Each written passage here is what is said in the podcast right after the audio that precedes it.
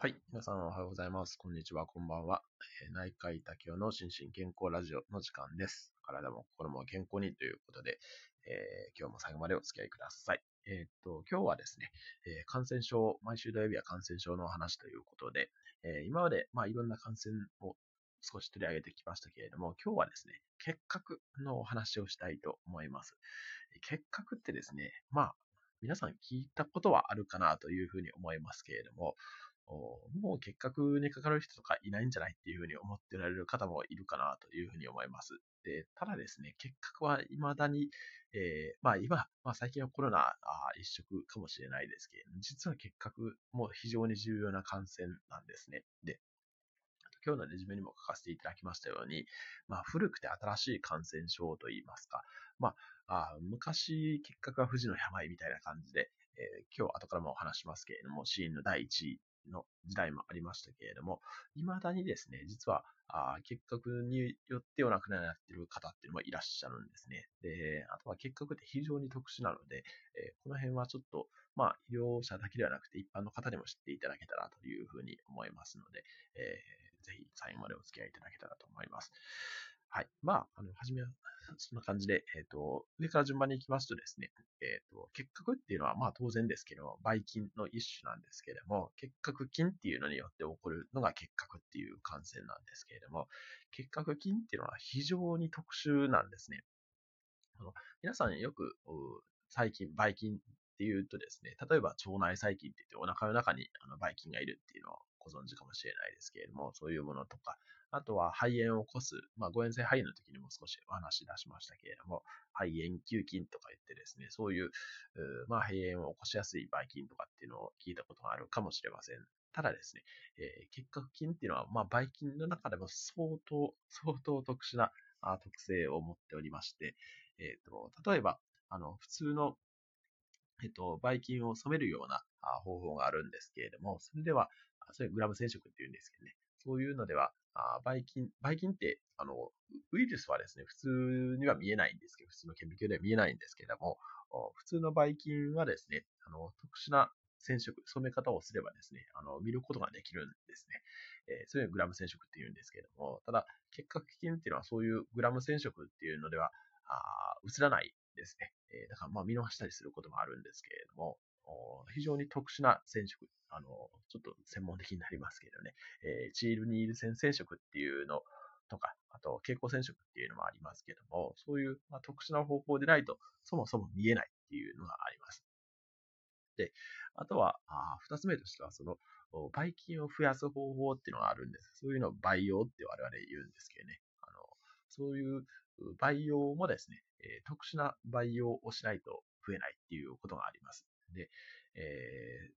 はい、なおかつですね、普通のばい菌であれば、もう1日や2日、あその培地っていうそのプレートみたいなところがあるんですけれども、そこで、えー生やしていくとですね、あもうばい菌がボワって増えてきて、えー何何々菌とか、例えば大腸菌とかですね、そういう感じで分かってくるんですけども、結核菌の場合には、あそもそもあんまり増殖しないんですよね。なので、特殊な、こう、培地っていうのを使って、えー長いこと、えーまあ、最低6週とかですね、え増やさないと、そもそも結核菌を検出できないっていう非常にややこしい、こう、特性を持ったばい菌であるということが一つ目ですね。あというか、結核について話してたんです。もう4分経ってしまいましたね。失礼しました。で、えっ、と、二つ目はですね、あの、感染の経路も違うんですね。この感染の経路って新型コロナウイルスで、あの、結構皆さん知っているかもしれないですけれども、菌が移る経路って大きく3つありまして、ま、1つが接触ですね。えー物と物との接触による感染ですね。こういうのを接触感染って言いますけれども。で、2つ目が飛沫感染といってですね、えーいわゆる唾ですね。えーコロナウイルスはま飛沫感染が主というふうに言われていて、それで皆さんマスクしていただいてますけれども、飛沫感染っていうので、こう、くしゃみとか、あ咳をしたりすることによって、この唾の一部分が、あの、他の人にかかって、感染する。だからまあ、基本的には2メーター以上離れたらいいっていうコロナウイルスで言っているのは、この飛沫感染の予防のために言っているので、えこの、えっと、まあ、距離を保てば大丈夫っていうのが飛沫感染っていうのですね。で、えー、3つ目が空気感染ですね。これ飛沫核感染とも言いますけれども、空気感染はですね、あの実はまコロナも一部あるんじゃないかとか、あの、一時話題になりましたけれども、同じ空間、例えば部屋の中にですね、えー、一緒にいるだけで感染するという、まあ、もちろん時間はありますけれども、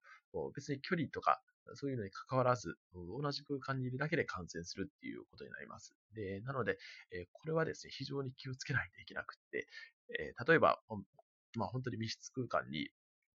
えっ、と、同じ、あの、結核の方がいたりするとですね、その空間で結核がどんどん蔓延するっていうことになりかねないので、これ非常に注意が必要なんですね。あの、病院側としては。で、なおかつですね、その、飛沫ではないので、この N95 マスクってね、一時ちょっとテレビとかでも報道で話題になりましたけれども、そういう非常に細かい、え、粒子ですね。まあ、粒子というか、まあ、菌なんですけども、それを通さない特殊のマスクをつけないといけないっていう。で、これがまた息苦しいんですよね。ただ、あこの N95 っていうマスクが結核の予防には必須。結核の患者さんに対応するときには必須ということになっています。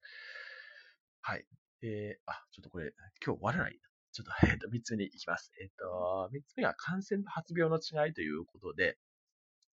実はですね、えっ、ー、と、他のばい菌と違って、他のばい菌は大体、あの、移ったら、発病する、その症状が出ることがほとんどですけれども、結核の場合にはですね、この感染しても発症しないっていう方がほとんどなんですね。えー、結核に感染するかどうかって、まあ、後からもお話しますけれども、あの、そういう同じ空間にいて感染してもですね、発病する、あの、病気になるっていう方は10人に1人ぐらいしかいないというふうに言われていて、えー、じゃあどうなるかっていうと、残りの9人は、あご自分の免疫でこう結核を抑え込むことができるんですよね。で、一部分にその免疫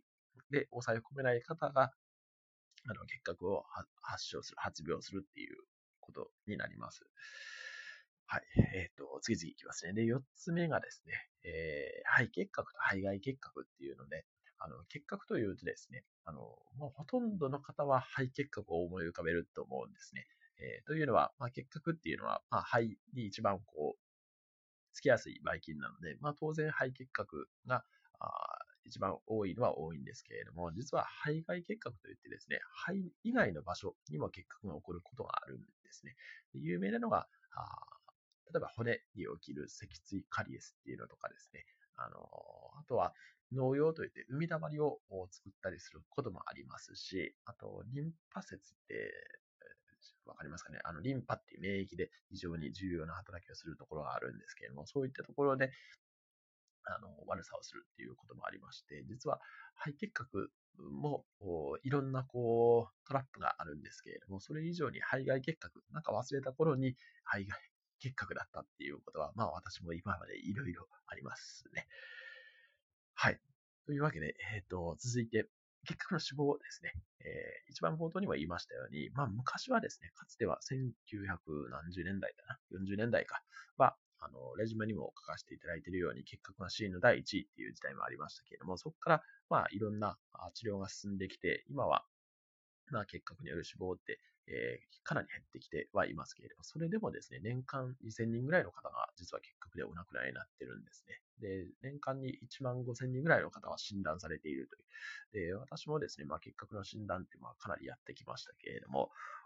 結構本当に、あの、忘れた頃に結核っていうことはしばしばあります。なので、これはちょっ